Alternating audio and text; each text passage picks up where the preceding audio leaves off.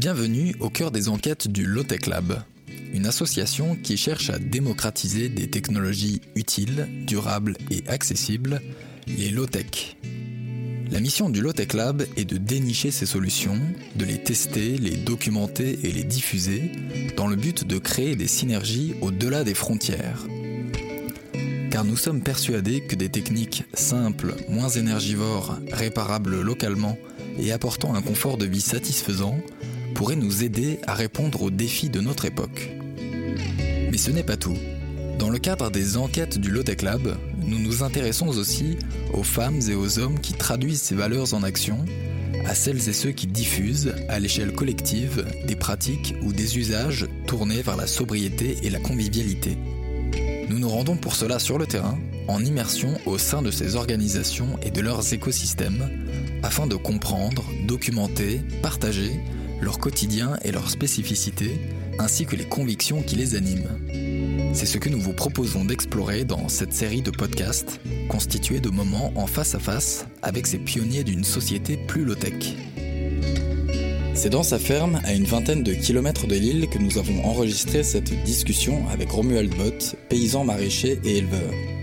Il nous parle de ses pratiques agricoles et de sa vision d'une agriculture durable, mais surtout vivable, pour lui, producteur, comme pour les mangeurs et mangeuses qui en bénéficient. Il nous raconte également son implication croissante au sein de l'Atelier Paysan, une coopérative qui travaille entre autres au développement et au partage de savoir, savoir-faire et technologies paysannes, et ce par le biais de tournées de recensement, de groupes de co-conception d'outils et de diverses formations. On vous avait promis que l'épisode 4 serait le plus long de la série, mais nous voici avec un nouveau record, chacune des histoires de Romuald étant difficile à raccourcir. On espère qu'elles vous tiendront en haleine et que le format vous plaira. N'hésitez pas à utiliser le chapitrage pour mieux parcourir ce riche échange. Bonne écoute Du coup, peut-être pour commencer, tu peux nous refaire euh, un peu ton parcours, mais plutôt avant l'installation, comment comment t'en es venu euh, au maraîchage? Avant l'installation, donc moi j'étais euh, parti normalement pour faire de l'espace vert. Donc euh, un bac STAE, sciences techniques de l'agronomie et de l'environnement, où j'étais très occupé le jour du bac, donc j'ai pas pu y aller. Euh, j'ai commencé un bac pro en apprentissage espace vert, où je me suis frité la troisième semaine avec le patron parce qu'il prenait les apprentis pour des esclaves, euh, des esclaves domestiques. Donc euh, euh, je me suis dit, quitte à être euh, mal payé et euh, exploité, autant faire un boulot euh, où j'ai pas le patron et où euh, je peux bosser un peu le nombre d'heures que je veux. Surtout qu'en apprentissage, t'es quand même pas payé des masses. Quoi. Euh, du coup, ça a 18 ans. J'ai arrêté, euh, j'ai arrêté l'école euh, dans ma 18e année. 19e année. Euh, j'ai fait plein de petits boulots après. Donc euh, j'ai commencé par faire 6 mois de travaux chez un maire. Donc euh, en gros, euh, presque mettre euh, la maison à état de coquille et euh, tout retaper. Euh, j'ai fait du service à la personne, donc tout ce qui est entretien de jardin, taille de haies, euh, construire des terrasses, monter des abris de jardin. J'ai fait du BTP. Euh, j'ai fait de la menuiserie d'intérieur, de la peinture, de l'électricité, de la plomberie. Euh, j'ai bossé un peu dans des fermes aussi. Donc, euh, là où j'ai pris conscience en fait que euh, l'agriculture conventionnelle, en- enfin les grosses structures conventionnelles produisaient des choses qu'ils n'osaient même pas manger. J'ai travaillé chez un gars qui faisait du chou-fleur pour le marché de gros. Et quand je lui en ai demandé un en disant ouais je pourrais avoir un, chou-fleur, il m'a dit ouais pas de problème. Il dit mais là faut couper, faut mettre en caisse que le camion il arrive, faut que les palettes soient prêtes à partir. On encaisse, on met en palette, on ramène au bord, euh, le camion il arrive, la palette elle s'en va, bon bah ton chou-fleur tu sais où tu l'as quoi. Euh, et puis euh, quand je vais pour partir, il dit bah tu voulais pas un chou-fleur, viens. Je dis tiens c'est con, on vient du champ et on va y retourner pour en chercher un. Puis en fait arrivé presque au champ, on tourne à l'opposé du champ. On passe une pâture, enfin un grillage de pâture où il y avait des vaches. Puis au milieu de la pâture, il y avait un carré d'une vingtaine de, de 20 mètres sur 20 avec des choux-fleurs. Il en coupe un, il fait tiens, celui-là tu peux le manger. Je ouais, putain, c'est c'est trash quoi comme, euh, comme constat quoi. Euh, et à côté de ça, en fait, j'ai toujours eu un jardin qui s'est toujours agrandi. Et euh, à discuter avec un autre agri chez qui je bossais. Il m'a dit bah en gros, mon, mon espace de liberté c'était le jardin. En fait, je quittais n'importe quel taf. La première chose que je faisais en rentrant le soir, c'est aller au, aller au jardin. On était sur une autonomie alimentaire alors qu'on était 6 à la maison. Euh, voire une autonomie qui débordait un peu sur les maisons d'à côté. avant d'avoir l'idée de m'installer, j'étais à 1000 m2 de potager. Donc on avait très très très largement euh, les besoins légumes couverts pour la maison. Et euh, ce gars, il m'a dit, bah voilà, en fait, tu viens bosser, tu bosses bien, t'es bien dehors, enfin on voit que c'est un travail qui t'épanouit, pourquoi tu cherches pas à t'installer Puis bon, il a dit une fois, deux fois, trois fois, puis à force, tu dis, bah ouais, c'est clair que si à chaque fois que je fais un boulot, la seule façon d'arriver à garder un taf, c'est de me défouler au jardin, c'est qu'en fait, euh, peut-être qu'il y a moyen de, de lier en fait un truc qui me plaît à, un métier, quoi. Donc j'ai commencé à chercher à m'installer euh, par ce biais-là, quoi. Au départ, bêtement, par une idée, euh, une idée à la con d'un gars qui, comment dire, qui, qui est un petit peu poussé en fait pour que, pour que j'y aille, quoi. Et les, les pratiques que tu avais euh, à cette époque-là, les 1000 mètres carrés de potager, c'était déjà entre guillemets un peu ce que tu fais aujourd'hui ou est-ce que c'était différent et tout ça venait? Non, non, euh, c'était bien le Roundup. Euh. on va dire qu'en fait, quand j'ai commencé le jardin, j'étais plutôt.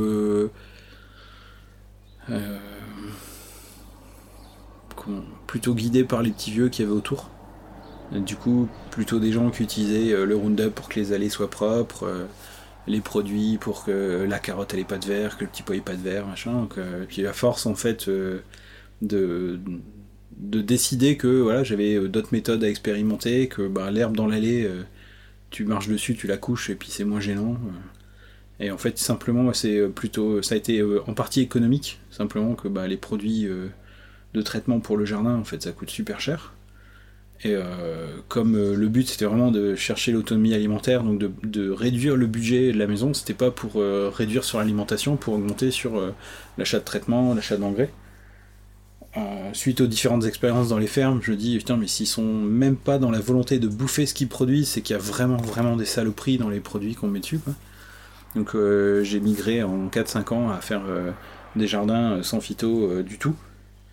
Donc c'était assez j'avais des parcelles dans des jardins ouvriers, c'était facile de reconnaître les miennes, c'était les seules qui étaient vertes en juin. Tous les autres étaient oranges dans les allées euh, partout. Euh, des herbes folles dans les allées, des cultures euh, avec du paillis. donc un peu j'ai récupéré des parcelles, en gros c'était toutes les parcelles à moitié à l'abandon, on acceptait de me les laisser. Parce que bon voilà, un, jeune qui va faire du jardin, il va faire du bordel, deux ans après tu récupères sa parcelle, c'est bon quoi. Donc au début, j'ai jamais récupéré une parcelle propre, nickel, prête à être cultivée. Toujours les trucs où il fallait débarrasser des mètres cubes de, brins, des racines. Euh.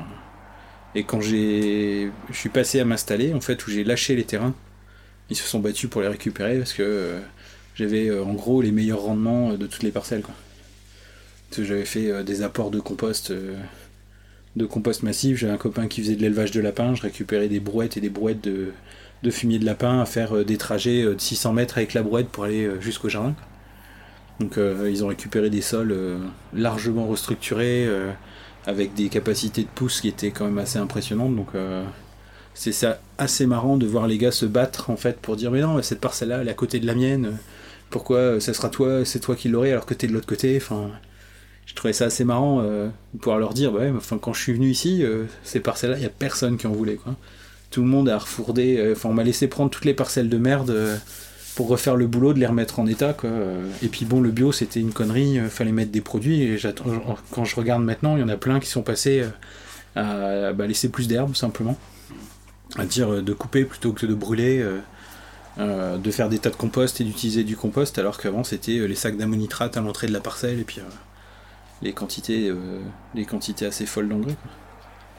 Et du coup, euh, à partir du moment où tu as eu le déclic de se dire, ok, euh, autant s'installer et autant euh, se lancer comme ça, tu t'es dit, tiens, je vais faire valider quelque chose par qui quoi que ce soit pour avoir les aides qui vont bien ou tu t'es dit je vais d'abord trouver une terre ou ça a été quoi? Comment ça s'est passé tout ça? Bah, du coup j'ai pris contact un peu avec au départ la chambre d'agriculture parce que ça me paraissait être le, le chemin comment dire, euh, classique, enfin normal. s'installer en agriculture. On m'a dit, ah, faut faire valider un BPREA, faut les aides nationales, machin. Euh, j'ai pas arrêté l'école pour y retourner, en fait. Donc j'ai dit, euh, et si je fais pas valider, ah bah, vous pouvez peut-être demander des aides régionales, euh, aller voir Avenir, donc ce qui est devenu Initiative Paysanne aujourd'hui. Ils accompagnent les projets farfelus. On m'a dit, on m'a dit clairement ça, les projets farfelus. Donc j'ai été voir, j'ai dit moi franchement, repartir un an en classe, sachant qu'en région, tous les échos que j'avais des BPREA, c'était le diplôme, voilà, tu enlèves les vides, les redits, les inutiles. Une formation de 12 mois, tu l'as fait en 2 mois, quoi. Je dis, putain, mais en fait, si je retourne à l'école et que je me fais chier 80% euh, du temps, je vais pas tenir, quoi. Je vais péter les plombs, euh, enfin... du coup, euh, ben... Il y a les aides régionales. J'ai dit, ben, je vais partir sur l'idée des aides régionales, quoi. Donc, pas de diplôme. Et puis, ben, on va voir... on va voir si c'est jouable comme ça, quoi. Euh, du coup, euh, l'accompagnement que j'ai eu au niveau d'avenir, ça a été euh, les premiers rendez-vous. Je me suis dit, chouette, je vais avoir plein de réponses à mes questions. Je suis reparti avec dix fois plus de questions que de réponses. Avec plein de trucs où au final, bah voilà, tu, te fais une idée de ce que c'est l'installation, de ce que c'est l'agriculture à plus grande échelle. Et l'animatrice qui avait suivi mon dossier, elle m'a pas donné de réponse. Elle m'a posé des questions, plus pour questionner le projet en lui-même. Et, euh, plutôt que d'amener euh, la solution toute faite sur un plateau, c'était euh, est-ce que tu as pensé à ton temps de travail, à ton revenu, à ton temps libre Et toutes des questions comme ça. Puis en fait, bah ouais, parce que mon projet, j'avais construit un projet purement professionnel. Mm. En, extrayant complètement du projet professionnel le projet de vie. Et du coup, quand tu, tu prends ce que tu as envie de vivre, personnellement, sur ta partie privée, ton projet professionnel, tu te rends compte que ça passe pas dans 24 heures. Et qu'à un moment, ça va forcément avoir un des deux qui va en souffrir.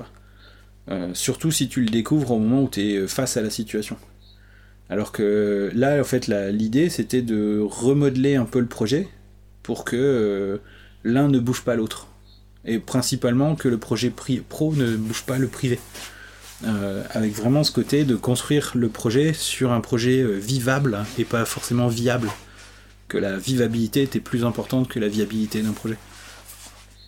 Donc euh, voilà, avec plein, plein, plein de questions, avec des trucs où tu dis bon bah j'arrête, c'est bon quoi.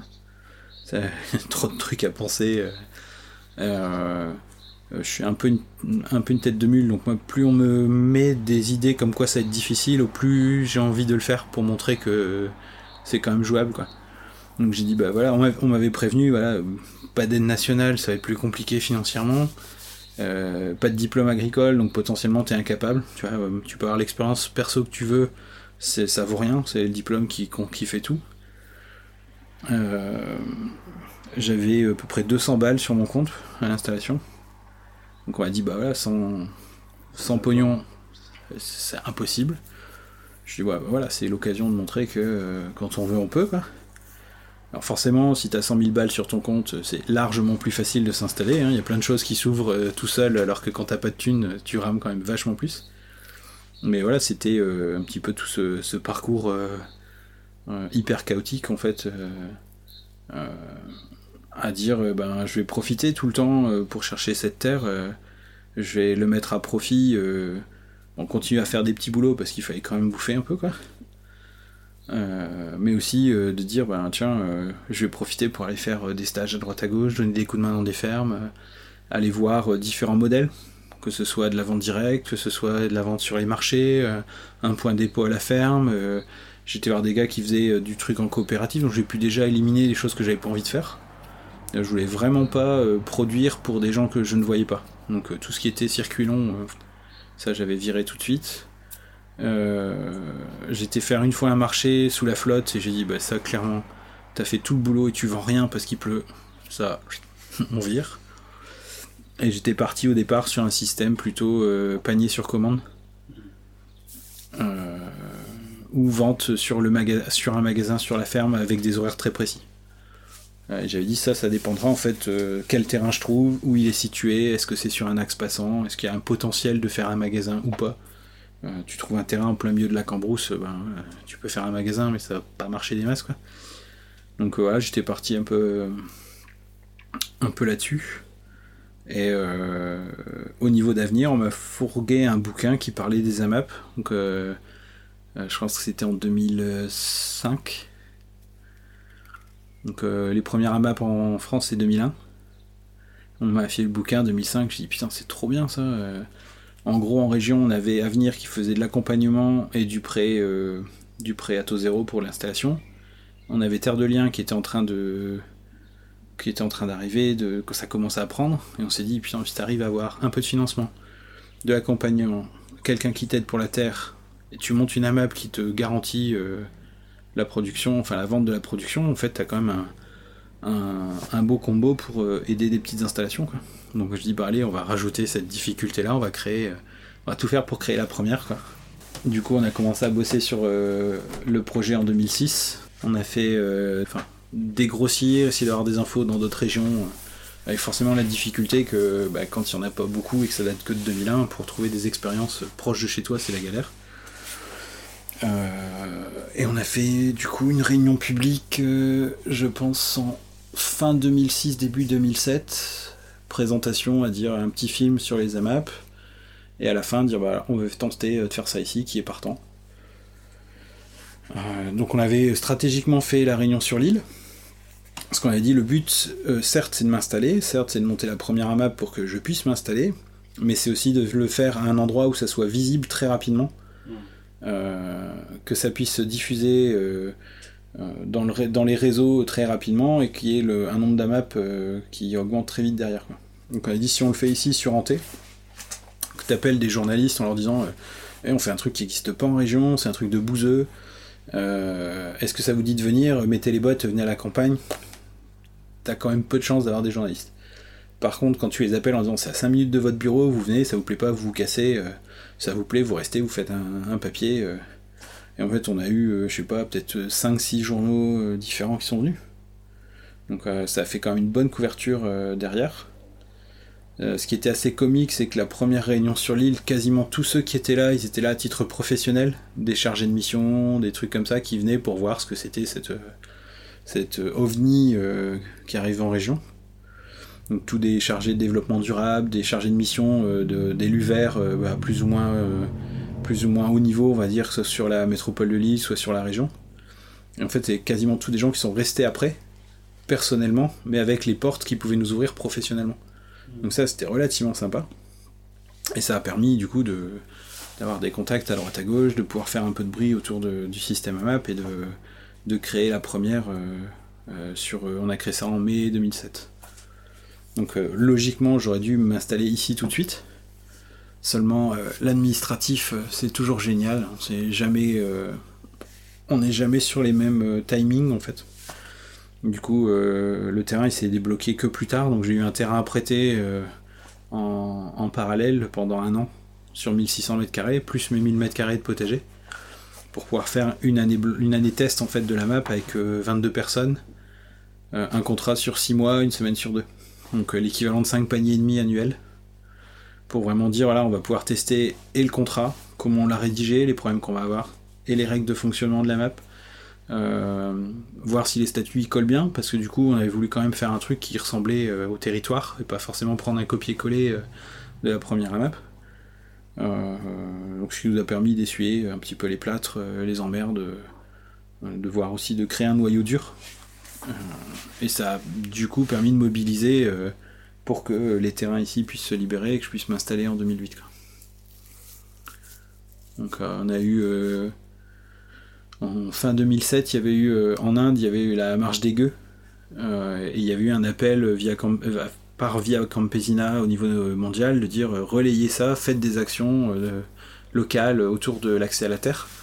Et donc on a fait une marche symbolique avec la conf. On est parti du centre du village avec une charrette, un cheval de trait, des rameaux de sol, les drapeaux de la conf, on a fait le tour du village, on est rentré symboliquement sur la parcelle qui n'était toujours pas euh, euh, disponible et euh, qui ne m'était toujours pas attribuée.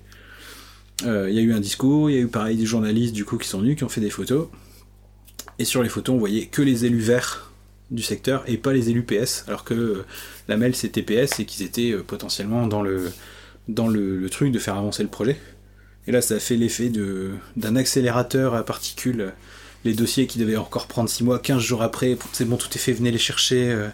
parce qu'en fait, ils ont eu un peu peur que bah, les Verts réclament, enfin récupèrent le, le projet. Quoi. Je pense que les premiers contacts que j'ai eu avec la mail, ils se sont dit, ouais, c'est un petit rigolo, on peut laisser traîner, il va, il va se fatiguer, entre guillemets. Puis quand ils ont vu que ça prenait de l'ampleur, qu'on faisait du bruit, qu'il euh, y avait des élus verts, bon ben voilà, euh, on a un peu joué sur ce côté euh, petite guéguerre politique, dire bon, si dans un combat politique, on peut être euh, un peu le l'objet d'attention à dire qui nous fera le plus de cadeaux pour se faire bien voir, c'est pas désagréable quoi. Donc ça a permis d'accélérer le projet et me permettre de m'installer ici. je suis installé le 1er avril, c'est bon poisson. Et euh, au niveau de la map, comment ça s'est constitué du coup? Une fois que toi tu t'es dit ouais, euh, ça me plaît bien, as lu, enfin du coup tu as lu le, livre et comment toute l'autre partie qui est la partie des consommateurs, comment ça s'est constitué tout ça? Euh, Du coup j'étais en contact, j'étais militant dans une asso qui s'appelait la Maison du Jardin, ça, c'était pour développer les les jardins, euh, dire, les jardins qui s'étaient ciblés sur des particuliers, sur l'autonomie alimentaire, sur euh, la préservation des, vieilles variétés, des pratiques euh, écologiques au jardin. Et du coup, on a commencé à travailler avec cette structure-là, en plus de Avenir, pour voir comment créer un petit noyau en fait. Et le noyau s'est créé suite à la première conférence de presse, présentation qu'on a fait. Sur l'île. Et du coup, on a refait la même sur Hanté comme j'avais le soutien de la mairie, je me voyais pas trop dire bon, on fait tout sur l'île et puis euh, la commune qui va m'accueillir, euh, hein, euh, allez en trouver un autre. Donc on a fait la même sur Hanté et ça a permis d'avoir du coup un noyau local, un noyau sur l'île. Et puis du coup de faire avancer les choses de façon différente. Sur l'île, il y avait beaucoup d'actions sur le, aller voir les, comment dire les, les administratifs en fait qui bloquaient sur certains trucs. Sur Hanté, c'était plutôt euh, faire la pression ici pour que le terrain se libère, et puis euh, une fois que le terrain a été libéré, pour pouvoir faire plus d'actions facilement euh, de construction ici. Tu disais que hum, le terrain du coup appartenait à la métropole de Lille. Comment est-ce que ça s'est fait ça? Parce que c'est quand même, c'était quand même, j'imagine, pas monnaie courante à l'époque que des collectivités locales cherchent quasiment des terres qui leur appartiennent pour les mettre à dispo de, alors ça s'est fait euh, alors bêtement, enfin déjà sur ma recherche de terre. Euh, j'habite à 7 km, enfin euh, aujourd'hui je suis à 7 km de mon point de départ. Mmh. Et quand j'ai voulu avoir des terres, je me suis dit, bah, en fait, j'habite à la campagne, il y a des terres partout. Le maire, qui est, un qui est agriculteur, je m'entends très bien avec, mais vraiment très bien. Mmh. on l'a soutenu pendant sa campagne pour être élu, on a monté une asso pour animer le village euh, on faisait partie presque du, programme d'action. Euh, s'il était élu, on faisait partie du programme. Donc on s'est bien bougé le cul. Je dis bah je vais aller les voir, euh, demander un coup de main. puis ouais, je vais avoir un champ là, près de chez moi. J'avais la grand-mère qui a des bâtiments, a pu savoir quoi en faire, donc j'avais déjà potentiellement le local de la chambre froide. Enfin, tout était déjà pré, aménagé et pré-disponible, quoi. Et là, quand j'ai été le voir en mairie, ah comment ça va, ça va bien, la famille, machin. Bon, bah, pourquoi tu me demandes un rendez-vous? Euh, Parce que, euh, bah voilà, je cherche à m'installer, je cherche des terres, euh, savoir si tu peux m'aider. Et là, j'ai vu le, rideau de fer qui tombe. T'es pas agriculteur, t'as pas de diplôme, l'agriculture c'est pas pour toi, les terres sont pas pour toi. Ok, je dis bon, bah, si là où je pensais avoir un, un soutien positif, j'ai cette remarque-là et cette réaction-là, je n'espère pas grand chose des endroits où potentiellement je n'y vais pas avec un, un, a priori positif quoi. Bon, j'ai dit bah on va se démerder autrement. Donc j'ai commencé à chercher des terres partout en région. Mais vraiment, euh, euh, j'ai été voir des terres dans la Vénois, dans les Sept Vallées, dans le marais de Saint-Omer, sur des parcelles accessibles uniquement en bateau. C'était cool ça. Le cadre, génial. Les revendeurs et les marchands t'es tranquille, il passe jamais. Par contre, euh, la galère, euh, tout ce que tu rentres, tout ce que tu sors, ça passe par le bateau, donc la manute, euh, ça y est pas mal. Des terres en plein milieu des plaines des Flandres avec que des conventionnels autour et des coulées de boue tous les ans. Et en fait, le problème à chaque fois, c'était le pognon. Quoi. Avec 200 balles, il n'y a pas grand chose qui était quand même accessible. C'est une réalité. Euh, et euh, ma mère bossait chez un des conseillers municipaux de Hanté qui lui a posé la question euh, qu'est-ce qu'ils font vos enfants? Elle m'a dit bah mon plus grand il cherche à s'installer en agriculture, mais bon voilà. J'ai commencé à faire mes démarches à 23 ans. À 23 ans, t'es super pas crédible, surtout quand t'as arrêté l'école tôt. quand t'as pas les diplômes, t'as pas le pognon, enfin c'est encore pire. il a dit bah c'est quand même un comble que un jeune veuille s'installer dans un métier qui est quand même difficile et qui ait personne qui l'aide. Parce que c'est quand même le truc qu'on dit, euh, t'es jeune, t'es une feignasse, quoi, et c'est normal en fait que tu veuilles rien faire. Donc il a dit, bah moi je peux peut-être faire un truc, je peux euh, arranger un rendez-vous avec, euh, avec la mairie et puis voir si on peut faire quelque chose. même si c'est pas ici, peut-être qu'on pourra lui ouvrir, lui ouvrir des portes sur d'autres mairies. Donc j'ai rencontré Désiré Duhem qui était la maire du village. Je lui ai présenté mon projet et en fait j'ai eu en face de moi quelqu'un qui a adopté le projet du début à la fin, sans chercher à en modifier quoi que ce soit. Et elle m'a dit tout de suite, bah voilà, on a euh, sur le village, on a des terres, le CCAS, la mairie, elle possède des terres. Euh, on va regarder à qui c'est loué, où c'est, ce que c'est comme terre, la taille, euh, et puis on va voir ce qu'on peut faire. C'est tout. Je me dis, bon bah voilà, ça s'est bien passé maintenant. Vu que certaines administrations, quand ils disent on vous contacte bientôt, t'as un an d'attente, j'attendais pas grand chose particulièrement de ça, je continue à chercher ailleurs. J'ai été rappelé peut-être un mois après, elle dit bah on a un truc, euh, on a une parcelle qui est euh, euh, dans le bois, à côté du bois. c'est loué, en fait, c'est une pâture qui est louée à un gars qui a, qui a la retraite, qui garde un taureau, des pâtures, histoire de toucher de la PAC. Donc on en a parlé, il serait pas contre de céder, de céder le bail, quoi. Faut juste aller le voir. Bon. J'ai fun, le gars me prend, je prends un rendez-vous, il me reçoit chez lui dans sa cuisine. Puis il dit bah écoute, euh, il fait moi je suis d'accord, t'as vu la parcelle? Je suis ouais, j'étais voir. Euh. Il dit bah déjà, euh, j'ai une parcelle juste à côté, le grillage est, du coup il n'y a pas de grillage entre les deux, donc savoir que si tu veux la parcelle, il faut tout reclôturer à tes frais pour que mes, mon, taureau il bouge pas. la mairie elle a un morceau dans ma parcelle, il faut qu'ils me la vendent pour que le truc soit bien au droit, donc ça ça doit t'en occuper. et puis c'est 10 000 euros de l'hectare pour reprendre le bail. Ok, c'est en contrebas, en zone inondable, à l'ombre. Euh, ouais, bon. Je fais le point avec la mairie, je leur dis, bah voilà, euh, ça c'est quand même pas terrible. Enfin, voilà, 10 000 balles pour ça. Euh, en plus, c'était en, ZNIEF, en zone naturelle d'intérêt floristique et faunistique. J'ai dit, je veux bien arriver et, travailler en bio, mais je pense que si je retourne la pâture, genre tous les écolos du coin sur le dos. Et potentiellement, ça serait quand même un comble. Je dis, ouais, ça m'emmerde un peu. En plus, euh, voilà, le, terrain, le cadre est super beau. Par contre, euh, pour cultiver des légumes, c'est quand même juste pas jouable, quoi.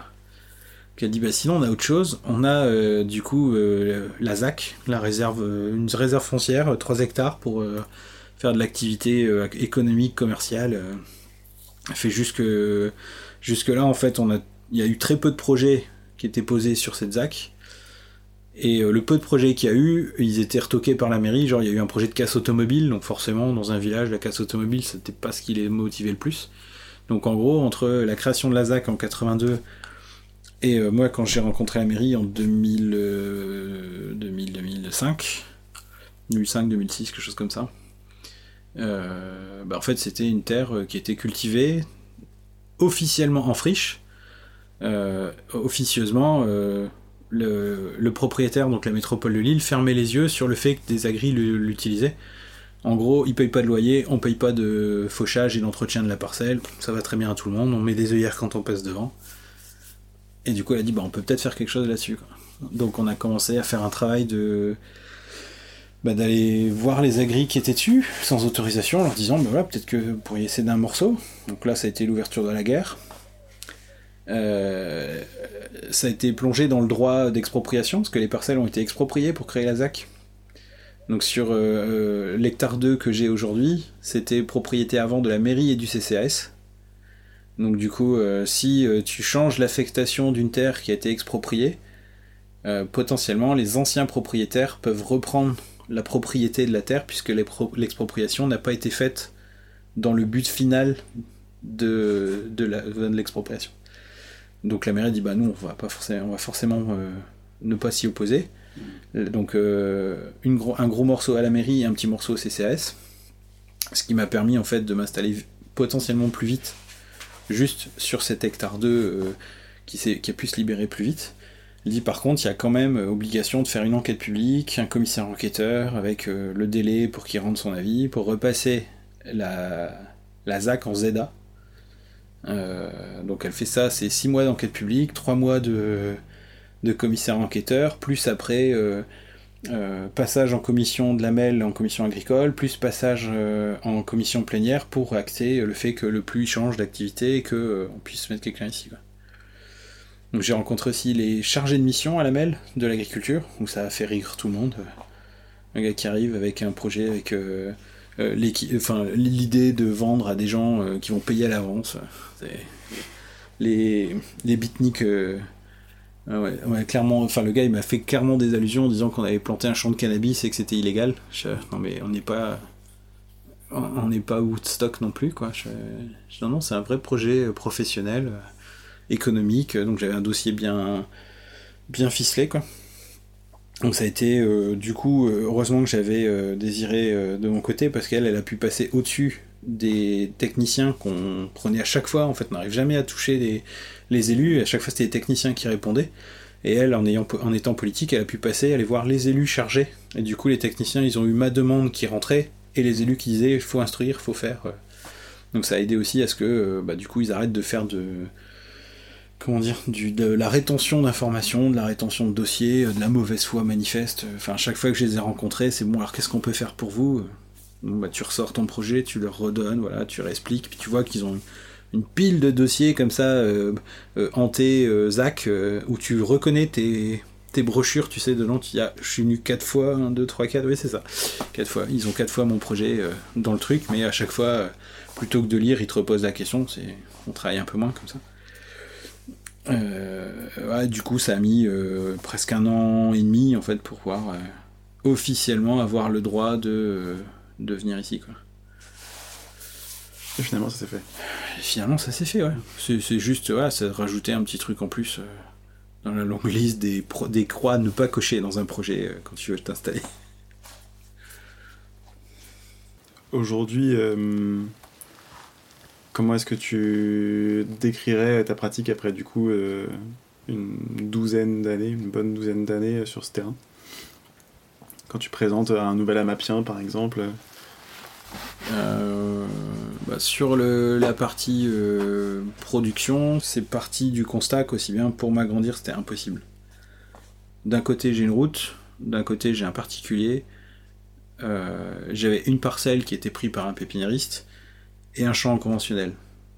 Donc j'ai dit, bah clairement, euh, j'ai un carré, un hectare 2, et si je veux faire plein de choses, ce sera dans cette enceinte-là. Ce qui n'est pas le modèle agricole habituel. Habituel, si tu commences euh, comme ça, puis tu, tu bouffes les autres au fur et à mesure, tu prends des morceaux et puis tu grandis. Et je me suis dit, bah en fait, c'est pas grave, on va partir dans ce sens-là. Du coup, euh, plutôt que de chercher à s'agrandir, on va se diversifier à l'intérieur.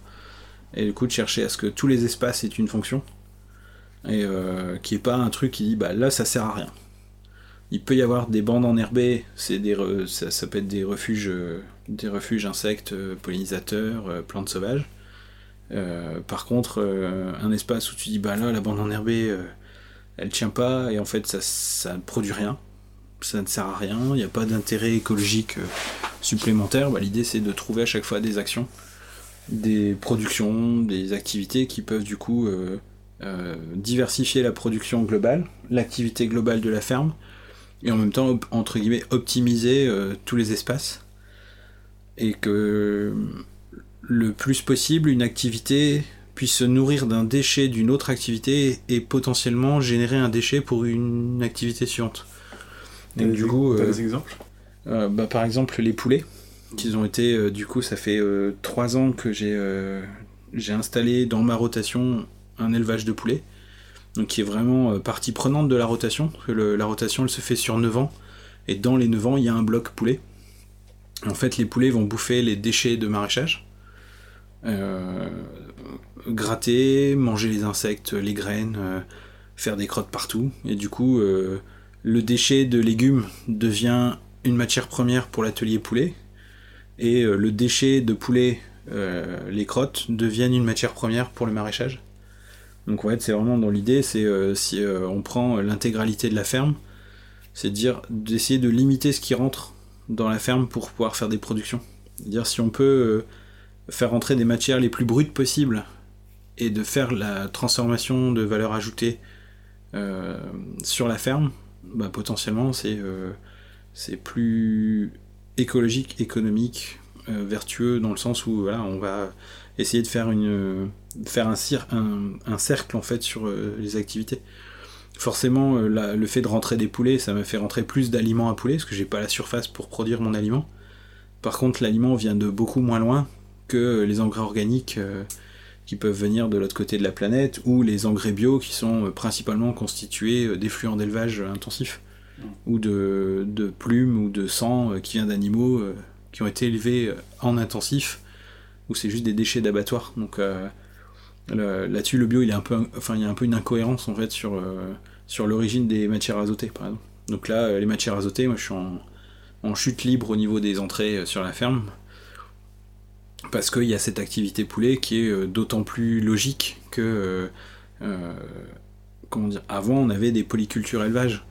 On cultivait, on élevait un peu, et en fait, les animaux étaient déjà. Enfin, étaient dans cette logique-là. Dire tous les ateliers étaient interdépendants et s'auto-alimentaient les uns les autres. Aujourd'hui, on a eu tendance à spécialiser les fermes et le maraîchage, ça n'y a pas échappé. On va avoir des fermes qui font 100% maraîchage. Mais du coup, on est euh, hyper dépendant des matières euh, organiques extérieures parce que sinon on tombe sur un sol qui va euh, toujours être on va chercher enfin on va épuiser le sol parce que le maraîchage c'est hyper intensif.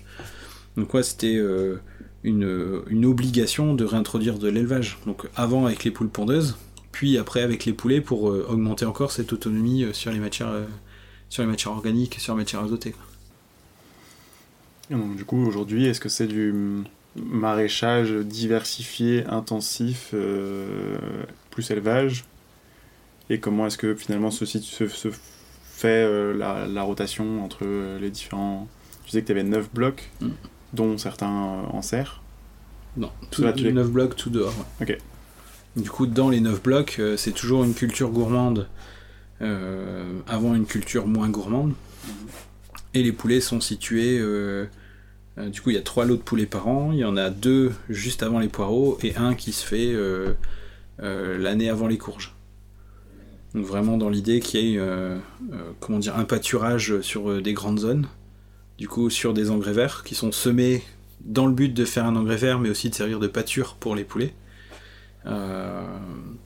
Où du coup, bah voilà, l'engrais vert il va être raboté par les poulets sur la partie hivernale, puis ressemé si c'est une zone qui va accueillir deux fois les poulets.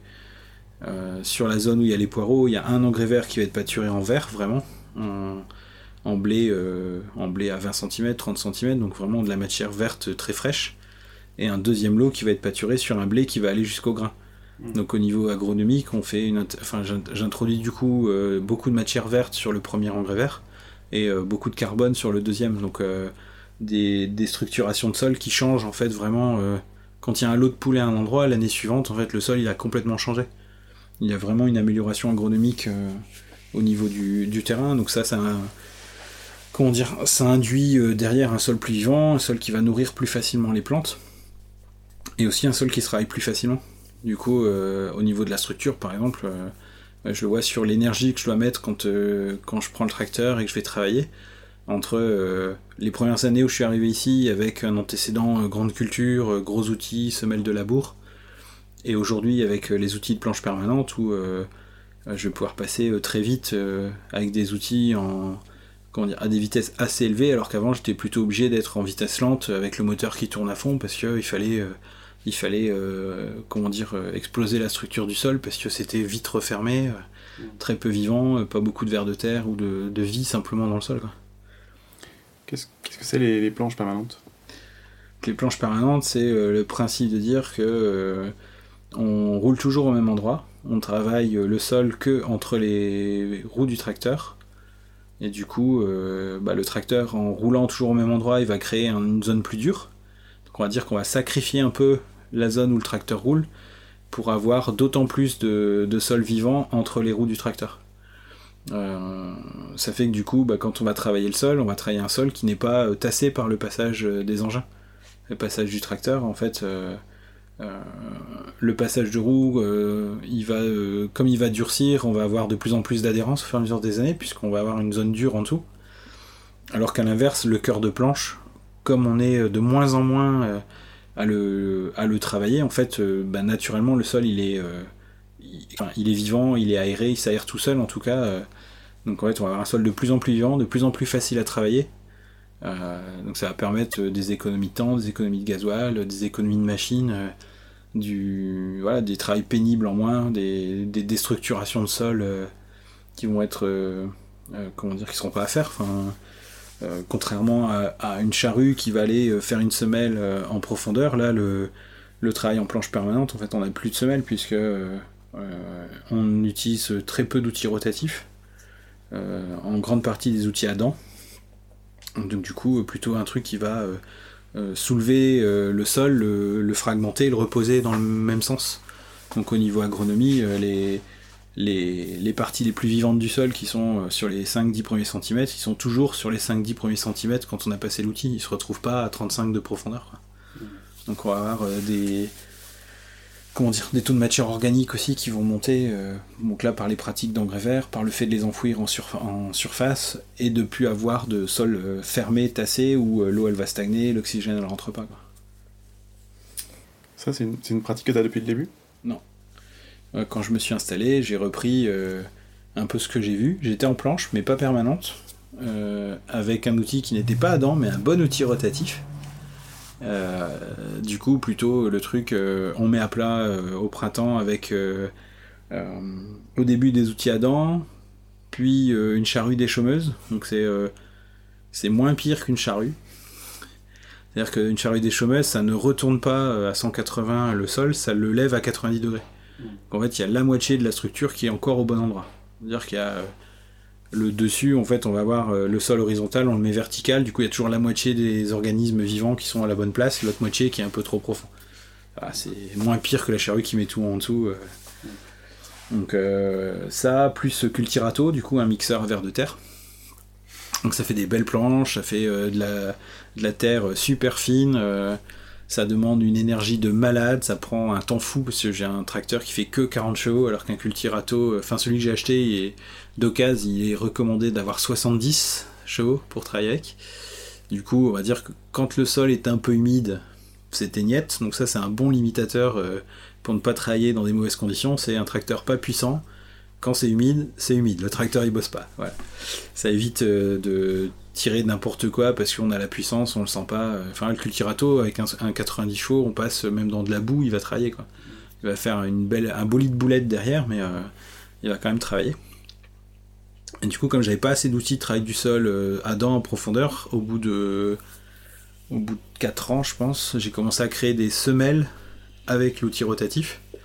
Donc à vraiment avoir euh, à 15 cm de profondeur, et d'avoir une semelle plate comme une charrue, j'avais une semelle en dents de parce que le cultirato, avec les dents, en fait, ça te, ça te formait un espace dur en dessous.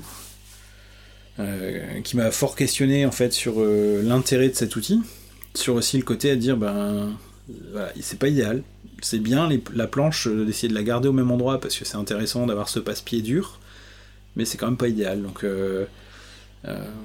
de repasser avec des outils à dents pour essayer de casser les, casser les croûtes et tout ça. Et en 2013, j'ai commencé à regarder un peu ce que ce, que c'était cet ovni d'atelier paysan. Euh, sur l'approche euh, formation, triangle d'attelage, où je me suis dit, c'est quand même cool ce triangle là qui fait gagner du temps. C'est quoi un triangle d'attelage Le triangle d'attelage, le principe c'est de pouvoir atteler une machine euh, sans descendre du tracteur. Donc un, triangle mâle sur le tracteur, un triangle femelle légèrement plus grand sur, soudé sur la machine ou, ou boulonné sur la machine. Et ça permet simplement, en servant du relevage, d'atteler la machine donc sans descendre. Il y a un petit verrou qui se, qui se clipse en fait euh, quand les triangles sont bien emboîtés. Ça te permet de jamais avoir besoin de devoir euh, bouger la machine pour atteler, de taper dedans, d'essayer de mettre une rotule qui veut absolument pas passer parce que tu as juste merdé ta manœuvre. Euh, et en plus du côté sécuritaire, dire tu vas pas atteler une machine quand. Euh, enfin, tu ne vas pas derrière le tracteur, entre le tracteur et la machine, tant que les deux sont pas immobilisés. Euh, ce qui peut arriver, c'est le tracteur il a l'air à peu près stable, tu descends parce que tu vas aller mettre la boule d'attelage, puis là le tracteur il recule, bah voilà, quand tu as euh, le pied bloqué sous la roue et que tu es tout seul ou que tu es passé carrément sous le tracteur, bah ouais, tu es content, tu as gagné ta journée quoi. Alors que là, avec le triangle, tu vas aller mettre les prises de force, par exemple, uniquement quand la machine elle sera solidaire du tracteur. Donc l'espace, il n'est pas compressible entre la machine et le tracteur. Donc ça, ça permet vraiment de travailler en sécurité.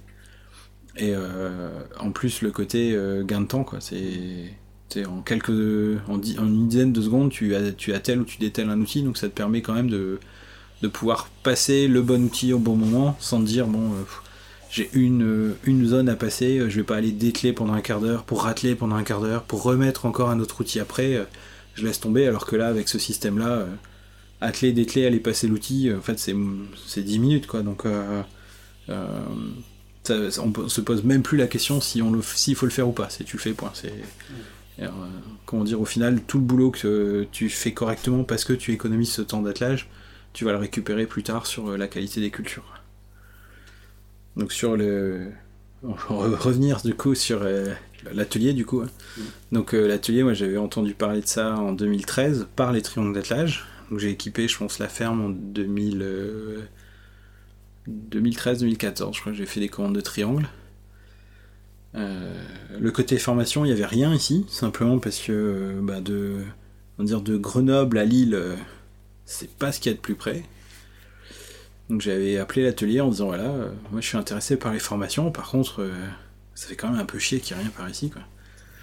comment on peut faire pour avoir des formations ici, qu'est-ce qu'il faut, euh, regrouper en fait pour, euh, avoir une formation?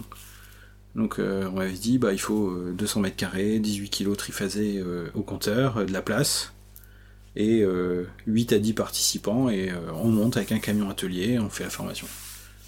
J'ai ok, bon, 10 participants, ça se trouve, 200 mètres carrés c'est pareil. J'ai commencé à chercher, à en parler autour, à dire voilà, ce serait quand même cool quoi qu'on puisse faire des formations comme ça ici plutôt que de continuer à utiliser des outils de merde qu'on nous vend euh, en disant bah il faut 1m50, euh, t'avais besoin d'un mètre 40, bah tant pis, nous c'est 1m50, démerde-toi avec. Donc euh, dire voilà, construire ton propre outil, la largeur de travail que tu as envie, de faire de lui faire faire ce que tu as envie, et pas toi te plier à ce que la machine est capable de faire. Ou a, été conçu en tout cas pour faire. Donc j'ai commencé à creuser ça, à trouver un petit peu de gens qui étaient intéressés, à potentiellement avoir quelques lieux où on pourrait le faire et à refourguer le bébé juste au bon moment pour, euh, monter la première formation euh, sur février, je crois, 2014, où on a enchaîné, on a dit, euh, quitte à, monter, à faire monter le camion, on va faire 3 jours bar porte-outil et 5 jours cultibut d'affilée. Donc j'ai un peu mis le doigt dans l'engrenage à ce moment-là. où j'ai enchaîné les 8 jours de formation avec un week-end entre deux, où on avait fait le pari, s'il y avait une sixième journée technique à la fin des 5 jours, sur euh, utilisation, réglage des machines au champ, qui était fait par Joseph Templier, donc un des, un des deux fondateurs de l'atelier paysan. Et donc à la fin des trois jours, on a posé la question, mais euh, elle se fait où cette sixième journée? Eh ben, chez un des participants, ok. Mais euh, chez qui? Comment on, définit? Et à il y en a un qui a dit, on fait un pari, celui qui a fini tous les soudures de sa barre porte-outil en premier, c'est chez lui que ça se fait. Ok, bon. Du coup, le samedi matin, je, suis venu sur la ferme beaucoup plus tôt. Enfin, j'aurais pas dû venir normalement. Du coup, je suis venu, j'ai soudé. Et puis à 11h, j'avais fini la machine. Euh. Donc, euh, euh, c'est une deuxième phalange dans l'engrenage. voilà, suite formation cultibut, 5 jours. et sixième journée, je pense qu'on avait fait ça, un truc genre en mai. Moi, j'avais dit, si on veut pouvoir avoir plus de formation, faut qu'il y ait plus de monde qui connaissent l'atelier paysan. Du coup, cette sixième journée, ça serait cool que ça soit pas ouvert juste à ceux qui ont fait les huit jours de formation, mais de le faire beaucoup plus large et dire comme ça, on présente le concept, les outils, les triangles d'attelage, et puis bah ça va mettre euh, la machine en route pour qu'il y ait d'autres formations, plus de gens intéressés. Donc on a fait euh, diffuser l'info dans les réseaux bio et tout ça. Et on a fait une sixième journée à 60, 70, je crois, un truc comme ça ici. Donc euh, que des paysans, avec Joseph qui n'avait jamais vu autant de monde à une sixième journée, euh, qui nous a présenté l'atelier paysan, le principe des outils, qui nous a montré euh, les réglages des machines en réel, avec du coup, bah, c'est pareil, hein, quand tu prends une journée comme ça chez toi, t'en prends plein la gueule. Avec tout ce que tu fais mal, avec tous les trucs, les absurdités de ton itinéraire, enfin voilà, c'est c'est très enrichissant et très difficile à vivre, mais très enrichissant. Et euh, du coup, à la suite de ça, euh, euh, bah ouais, moi ça a été le passage euh, définitif en planche permanente à ce moment-là. Donc euh, d'abord avec le cultibut uniquement, puis euh, en 2000, je sais plus 2015 je crois, j'étais faire une buteuse. Et en 2000, euh, pendant l'hiver 2016, comme il n'y avait pas de formation, j'ai fait dérouleuse, vibre-planche et un deuxième cultibut ici en autonomie. Donc toi, t'étais déjà autonome Ben, après deux formations, quoi. après euh, les trois jours de formation, euh, clairement, enfin, euh, en fait, il fallait juste un moment qu'on te montre euh, euh, ce que c'est une belle soudure, enfin une soudure solide, euh, te donner juste le petit geste que tu faisais pas bien, et puis euh, euh, comment, après, voilà, la soudure, le poste, il, est, plus- il, est- il a jamais été rangé en fait après. Hmm. Déjà, j'ai viré le vieux pourri euh, que j'avais pour en acheter un, un mieux, et euh, en fait, mon poste à souder maintenant, il est, euh, il est constamment euh, sorti, euh, la prise est jamais très loin euh, d'être branchée. c'est, je pense que je soude une fois par semaine. Qu'est-ce que ça représente pour toi, cette, cette compétence qui, qui t'apporte cette capacité de, de, de, comme tu le disais, de concevoir, d'adapter, de réparer, de modifier, etc. Euh, alors cette compétence, du coup, euh, pour euh, l'histoire, à l'installation avec 200 balles, j'avais vite compris que le, bricolage maison, ça allait être la solution pour pouvoir passer pas mal de problèmes, parce que bah, quand tu vas voir un concessionnaire pour faire une réparation, 90 balles de l'heure, l'atelier mécanique, tu fais vite le calcul, quoi. Tu dis à 90 balles de l'heure, au bout de 10 heures, j'ai payé mon poste, j'ai payé mon équipement, et puis bah, même si je passe quelques heures dessus, j'ai pas les sous pour payer quelqu'un pour le faire, quoi. Euh, J'aime bien être autonome, dire euh, quand je ne sais pas faire quelque chose, si c'est un truc que j'ai besoin une, une fois, ça me dérange pas d'appeler quelqu'un. Si c'est quelque chose que euh, je pourrais estimer avoir besoin régulièrement ou que ça puisse m'ouvrir des possibilités euh, de faire des choses sur la ferme, euh, que ce soit privé, enfin pro ou privé d'ailleurs, euh, je suis, très en capacité d'apprendre et ça m'intéresse d'apprendre pour avoir cette autonomie après dire voilà je ne suis plus bloqué à devoir attendre que telle ou telle personne passe sur la ferme pour faire ce truc là parce que c'est un truc qui va revenir souvent ou qui va être euh, très utile dans le, développement de la ferme donc il faut que j'apprenne à le faire.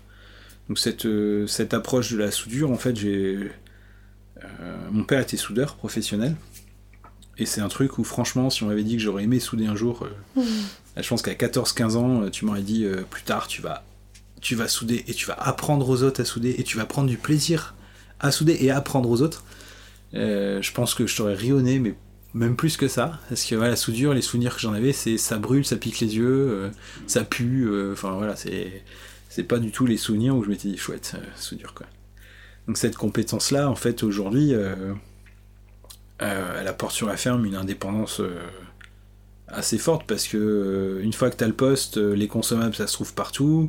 Euh, de la ferraille, il y a 50 fournisseurs. euh, Il y a des, des casses où tu peux aller récupérer de la ferraille de casse. Enfin, du coup, euh, le projet final que tu peux avoir, le facteur limitant, c'est euh, juste les matières premières qui sont des matières brutes non, non travaillées. Donc, euh, euh, très accessible. Du coup, voilà, tu, chantes un petit peu tout ce qui est euh, euh, technologiquement accaparé par des, des sociétés qui vont te vendre une machine toute faite. Voilà, le savoir pour faire la machine, il est, il est complexe, pas la matière elle-même, mais ce qui a été mis en œuvre. Et en fait, de savoir souder, ça te, ça te vire en fait cette obligation de, comment dire, d'avoir recours à des, à des- à des savoirs extérieurs, quoi. Sur, la ferme, c'est aussi euh, le côté, euh, voilà, tu, tu casses quelque chose, t'en as besoin. Quand tu le casses, souvent, c'est que tu t'en sers. Donc, euh, bah, là, tu, tu prends la machine, tu vas dans le hangar, tu passes une heure, deux heures à réparer, t'es reparti. Alors que quand t'es dépendant sur cette, cette approche-là, tu vas devoir aller le comporter chez le concessionnaire, qui va peut-être pas avoir le temps de te le faire, qui en général, comme t'es euh, petit, on voit bien que la taille des machines qu'il y a chez les concessionnaires, euh, le petit maraîcher, il est pas du tout prioritaire dans la liste des choses à réparer. Euh, ça va te coûter euh, la peau du cul, puis au final, quand tu récupères, ben il est trop tard, t'as merdé sur un, un désherbage ou sur une récolte, ça te met quand même pas mal de bâtons dans les roues, alors que là, en deux heures, en général, deux heures, t'as fait une réparation, même si c'est une réparation de fortune qu'il faudra consolider pendant l'hiver, mais au moins tu peux finir, finir ton boulot sans avoir à te dire, bah voilà, merde, la personne qui s'est soudée, elle est pas là pendant une semaine, je suis niqué quoi. Que là, euh, moi, c'est. Ça, me fait plus peur et je, enfin, ça devient même presque euh, dans la logique de développer quelque chose, il y a toujours un moment où ça soude. C'est- dire euh, le poulailler, ça a été le poulailler, le plancher, on le fait comment? Bah, En métal, enfin soudé. Ça, ça paraissait tellement évident quoi. Quand on a construit le, la chapelle, il fallait pouvoir soulever à 5 mètres de haut, euh, bah, on va construire une grue. On va pas, aller louer une grue, c'est n'importe quoi. On va, la construire ici, quoi. Donc, euh, la compétence soudure, elle ressort euh, très régulièrement. Avant, j'aurais tendance à dire, je vais faire un- une étagère, je vais la faire en bois. Maintenant, bah, on va la faire en métal, c'est plus solide. on peut se permettre d'être sur des trucs beaucoup plus fins et d'avoir quand même une solidité bien plus forte. Du coup, cette compétence-là, elle est utilisée, elle est utilisée partout, que ce soit euh, pour le boulot, que ce soit à la maison. Enfin, ça jase un peu plus à la maison quand je fais des aménagements juste avec du métal. Faut pas, faut, faut, comment dire, faut embellir un peu plus. Voilà. Mais ça reste quelque chose qui est euh, du coup euh, très très large comme compétence, quoi, pas uniquement professionnel. Quoi. Ça a été quoi euh, après ton, ton parcours dans Atelier Paysan Le où t'as mis la troisième phalange? Ouais, J'ai eu la main, bras je pense, là, directement. Euh, L'étape du dessus, ça a été euh, participer à un projet de R&D, donc recherche et développement, hein, euh, sur le principe lead désherbage. En fait, on a monté un groupe où l'atelier peut accompagner des groupes de d'agri qui ont une problématique. Dire voilà, on voudrait faire tel truc. Donc nous, c'était l'élite désherbage, c'est cool. Le prix des litres désherbage, c'est moins cool. Donc euh, construire soi-même son lit de désherbage, ça a quand même, ça a quand même un intérêt euh, très, très particulier. Quoi. Euh, les de désherbage du commerce, c'est bien, mais euh, ça fait que lit. Mais du coup, c'est con. Parce que c'est quand même une machine, c'est quand même un moteur, c'est de l'électricité qui sert en gros à une seule tâche. Euh, donc on a eu un accompagnement avec, euh, Grégoire euh, sur le côté ingénierie. Donc on a participé à une réunion avec une dizaine de maraîchers et maraîchères, à dire ben ce projet euh, lit de désherbage, euh, qu'est-ce qu'on en fait? Voilà. Du coup on a Greg qui était là pour nous aider à concevoir. Et puis tous les maraîchers à dire voilà, si on veut construire quelque chose comme ça, est-ce que ça intéresse quelqu'un? Oui, bon bah les 10 sont partants. On va rédiger un cahier des charges. Qu'est-ce qu'on veut que cette machine puisse faire? Donc au début, bon, on était parti uniquement sur l'île désherbage, à dire euh, faut pas qu'elle fasse de bruit parce que quand tu désherbes avec un moteur thermique, c'est juste hyper pénible. Faut pas qu'elle pue non plus parce que le moteur thermique qui revient dans les couchettes, euh, c'est super agréable. hein, Une petite, intoxication au monoxyde de carbone en désherbant, euh, tout le monde en rêve. Faut que ça soit confortable. Parce que du coup, les lits de désherbage qu'on trouvait dans le commerce, c'était souvent des banquettes euh, toutes plates, et du coup, euh, tu bosses 5 minutes et euh, t'as mal partout. Euh, faut que ça soit autonome. Ça a dit ça, du coup, les lits de désherbage, on en a vu qui étaient non motorisés, tirés par un tracteur. Il y, a, quand même quelque chose qui va pas au bout, quoi. Qu'on puisse être à l'ombre quand on désherbe. Euh, qu'on puisse mettre de la musique, une glacière, euh, un distributeur à glaçons, enfin voilà, a des trucs qu'on a un petit peu abandonné quand même, l'autonomie en batterie ça commence à être tendu. Euh, mais on était parti uniquement sur l'île désherbage. Donc on a rédigé ce cahier des charges, et après ça a été un peu genre voyage d'études à dire tiens, à tel endroit il y a un gars qui a construit euh, euh, une bineuse électrique, donc euh, classe qui était en Belgique, qui a construit un e-weeder. Euh, pour faire du binage sur un sol sableux où il arrive à faire du travail du sol sur 10 cm de profondeur quand même. Donc on a été le voir. Enfin, il était très partant pour qu'on aille le voir. Donc on a été discuter, on a été voir sa machine. Et en fait, ça a été euh, comme une évidence. On s'est dit, euh, en fait, c'est complètement con, on est en train de construire un lit de désherbage. Et en fait, le e-weeder, serait aussi intéressant de l'avoir. Par contre, ce serait complètement con d'avoir les deux. Parce que du coup, bah, c'est deux moteurs, des batteries, des machins. Enfin, puis là, du coup, on part sur euh, euh, comment dire un outil qui est quand même euh, au niveau au matériaux il y a quand même des panneaux solaires il y a quand même des moteurs il y a quand même des batteries doubler ce genre de truc sur les fermes, c'est complètement débile. Quoi. On a dit, bah, en fait, c'est pas s'inspirer de ça, c'est le vampiriser. Et on va faire un hybride. On a le projet de lit de désherbage, il y a le e-weeder. Et en fait, l'idéal, ce serait que on ait une seule entité machine qui puisse faire les deux, du binage, du lit de désherbage, et puis du coup, ben, du travail de sol léger, euh, du, du port de charge, de l'assistant de récolte, de l'assistance de, plantation. Enfin, puis d'un seul coup, quand on a, accepté cette idée-là que c'était pas juste un lit de désherbage, on s'est dit en fait, euh, on est en train de faire un petit tracteur électrique autonome pour faire tout ce qui est euh, hors travail du sol.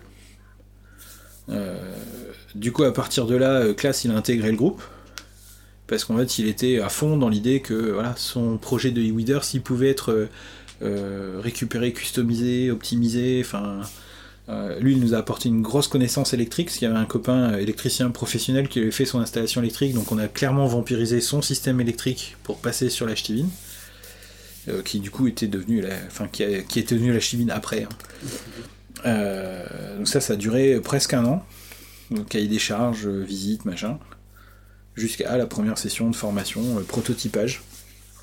Donc on a fait euh, une semaine d'atelier pour euh, construire deux châssis de euh, quatre couchettes pour mettre sur les deux châssis.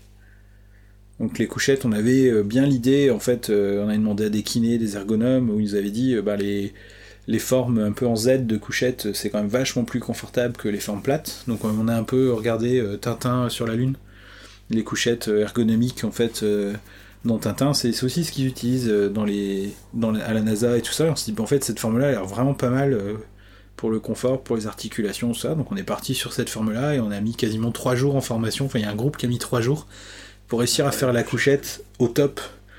Sachant qu'on avait mis le cahier des charges dans la formation, il y avait euh, euh, Églantine qui devait faire 1m50 et il y avait un gars qui devait faire 1m95 et on s'est dit en fait faut que les deux puissent aller sur la couchette.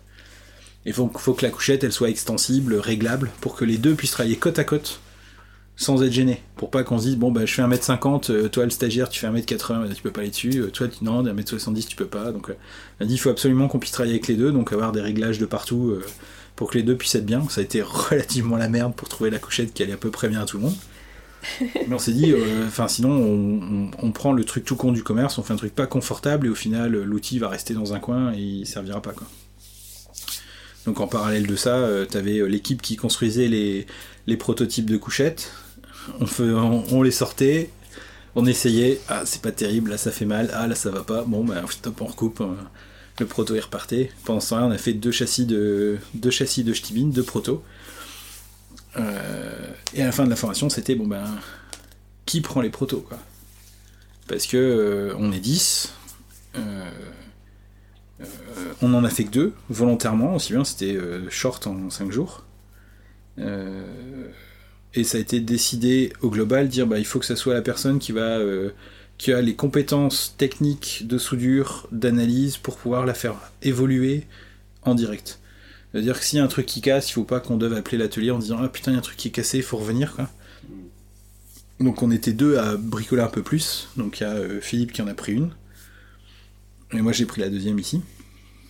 Ça c'était la deuxième partie de la main dans l'engrenage. Euh, Du coup, euh, on a refait une session de 5 jours pour faire euh, motorisation, électrification. Donc, euh, dans le cahier des charges, moi j'ai dit, moi il me faut qu'elle soit autonome, j'ai pas envie d'être emmerdé à devoir brancher une prise euh, en disant, merde, les batteries sont tombées en rade, je suis au milieu du champ. euh. Donc, ouais, j'ai dit panneau solaire, chargeur, comme ça, euh, le truc il est autonome, et puis ça permettait, dans l'idée de développer cette machine, quelqu'un qui est sur un site qui n'est pas équipé en électricité, euh, potentiellement avec les panneaux solaires, il n'a pas besoin d'être branché. Et on peut aller plus loin en se disant, euh, à calculer, là, euh, c'est des calculs à faire avec l'électricien, dire, mais il y a peut-être même moyen de mettre un convertisseur euh, 48 volts vers 220, et la ch'tibine pourrait aussi devenir un élément sur une ferme qui n'est pas branchée à l'électricité pour faire du, du bricolage avec des, outils électriques, parce que ça pourrait être en fait une batterie rechargeable euh, toute seule. euh. Donc euh, ça, on n'a pas, on n'a pas été plus loin parce que le sujet s'est pas représenté, mais euh, c'était aussi une des possibilités qu'on avait mis. Quoi. Donc le proto arrivait ici, euh, électrifié avec les panneaux solaires. Donc la, le, comment dire, la machine extraterrestre euh, qu'on voit de temps en temps dans le champ. Euh, avec du coup, bah, à chaque fois, euh, on, travaille. Ah bah tiens, ça c'est c'est bien, mais ailleurs ça serait mieux. Bon, et là, je t'ai mis elle rentre dans l'atelier, un coup de disqueuse, une pièce en plus, une pièce en moins, un coup de soudure. On essaye. Ah ouais, c'est mieux. Ah, par contre, du coup, là, c'est moins bien. Ah, bon, bah allez, on coupe, on remet. Ça fait que ma femme, pour elle, la ch'tibine, elle l'a vu plus souvent démontée dans le hangar en train d'être modifiée que réellement dans le champ. Euh, en tout cas, les deux, premières, les deux premières années.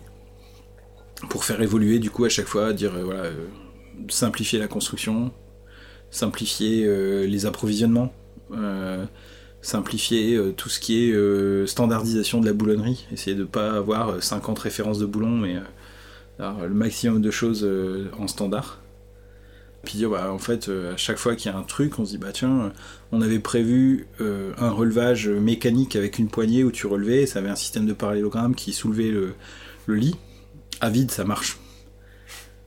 Quand on a collé un peu d'éléments de binage dessus, faut quand même mettre les deux mains et les deux pieds pour réussir à redresser à peine d'un cran. Ouais, il y avait quelque chose. euh, je pense qu'il faut falloir trouver. Puis on, je dis, euh, je dis à Greg, je fais, si on collait un palan sur le truc. Palan, euh, ça a une force de malade. euh. Bon bah ok, mais il faut trouver quelqu'un qui, qui essaye. Je ouais, c'est bon, vas-y, laisse, je, prends. J'ai acheté deux palans, j'ai découpé le système de relevage euh, qu'on avait pensé, j'ai foutu les deux palans, j'ai essayé, je dis ah putain mais en fait les palans, tu peux avoir les deux personnes dessus, t'arrives à redresser, à remonter le lit quoi. Donc clairement si on veut mettre des éléments de binage où ça va forcément peser plus lourd, on a le relevage de bout de planche sans souci quoi. Bon par contre, on avait pressé un manche euh, type manche à betterave, de binaise à betterave avec un, long bras et un très grand arrondi pour pouvoir braquer euh, entièrement. Et ça, c'est pas pratique parce que du coup, dès qu'on va aller se coucher sur le truc, on a toujours ce manche au-dessus de nous, donc tu te relèves, tu te cognes, tu le prends dans le dos, c'était vraiment pas le top. Je dis, bah en fait, pareil, euh, on a euh, la commande de palan qu'on a renvoyée vers le poste de conduite avec une longue chaîne. On peut peut-être essayer de faire la direction en déporté avec un poste de. Enfin, un volant en fait euh, euh, à côté du poste de conduite plutôt que, euh, que en plein milieu, quoi.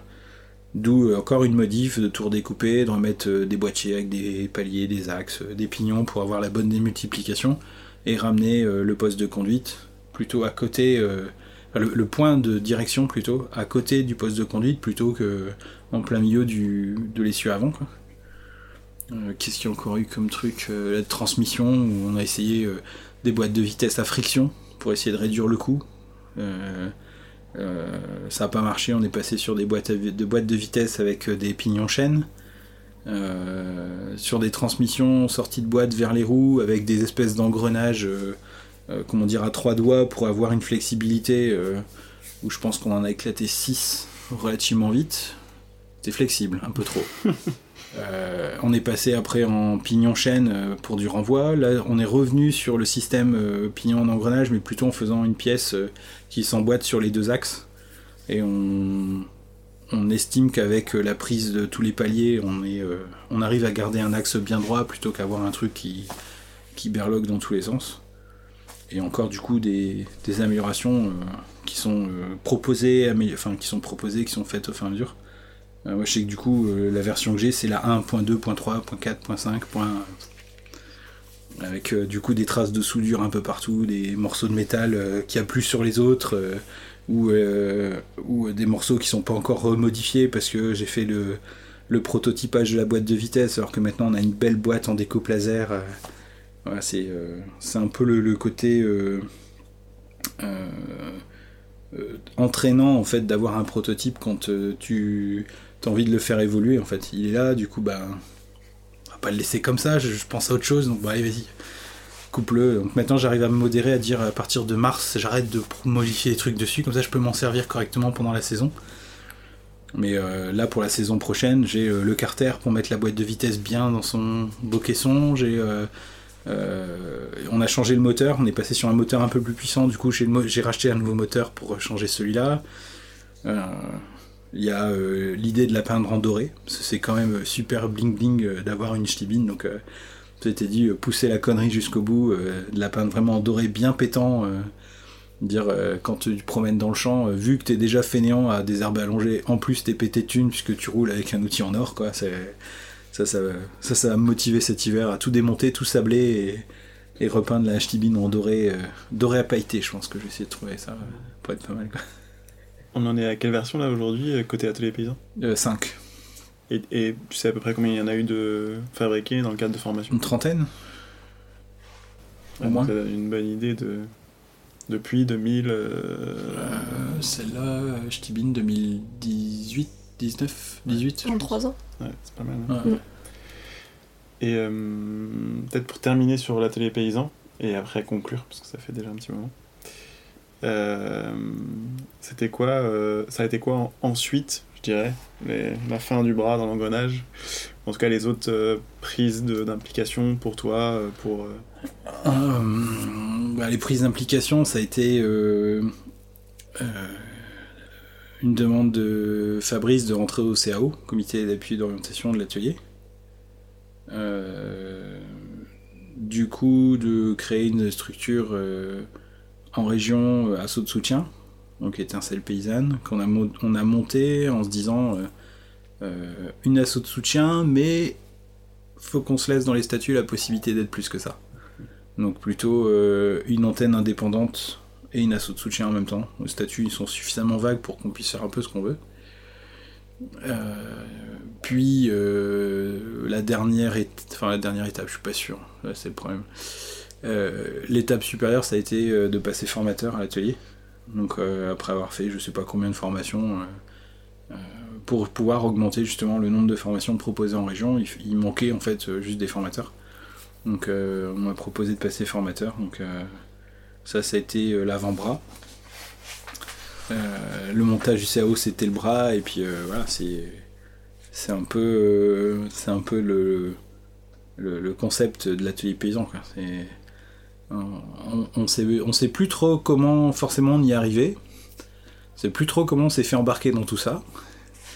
Euh, mais euh, voilà, c'est une belle histoire, c'est un beau, euh, c'est un, beau projet. Du coup, c'est assez facile de se motiver à, participer sur des projets qui vont à la fois toucher la ferme que tu pratiques, les outils que tu as, et puis tout ce que ça peut apporter à d'autres sur des fermes qui s'installent J'aurais bien aimé que l'atelier existe euh, quand je me suis installé pour pouvoir m'équiper euh, directement en planche permanente euh, avec du coup des outils que tu peux construire toi-même qui te permettent d'avoir un budget d'installation potentiellement équivalent mais avec un confort de travail qui est, qui est bien bien au-dessus du coup des galères en moins sur les premières années. Enfin c'est c'est un petit peu c'est un petit peu tout ça moi qui me motive aussi à, à faire que l'atelier développe un peu plus les, les, propositions de formation ici. C'est dire, euh, c'est quand même plein de belles portes en fait à, à prendre. Quoi.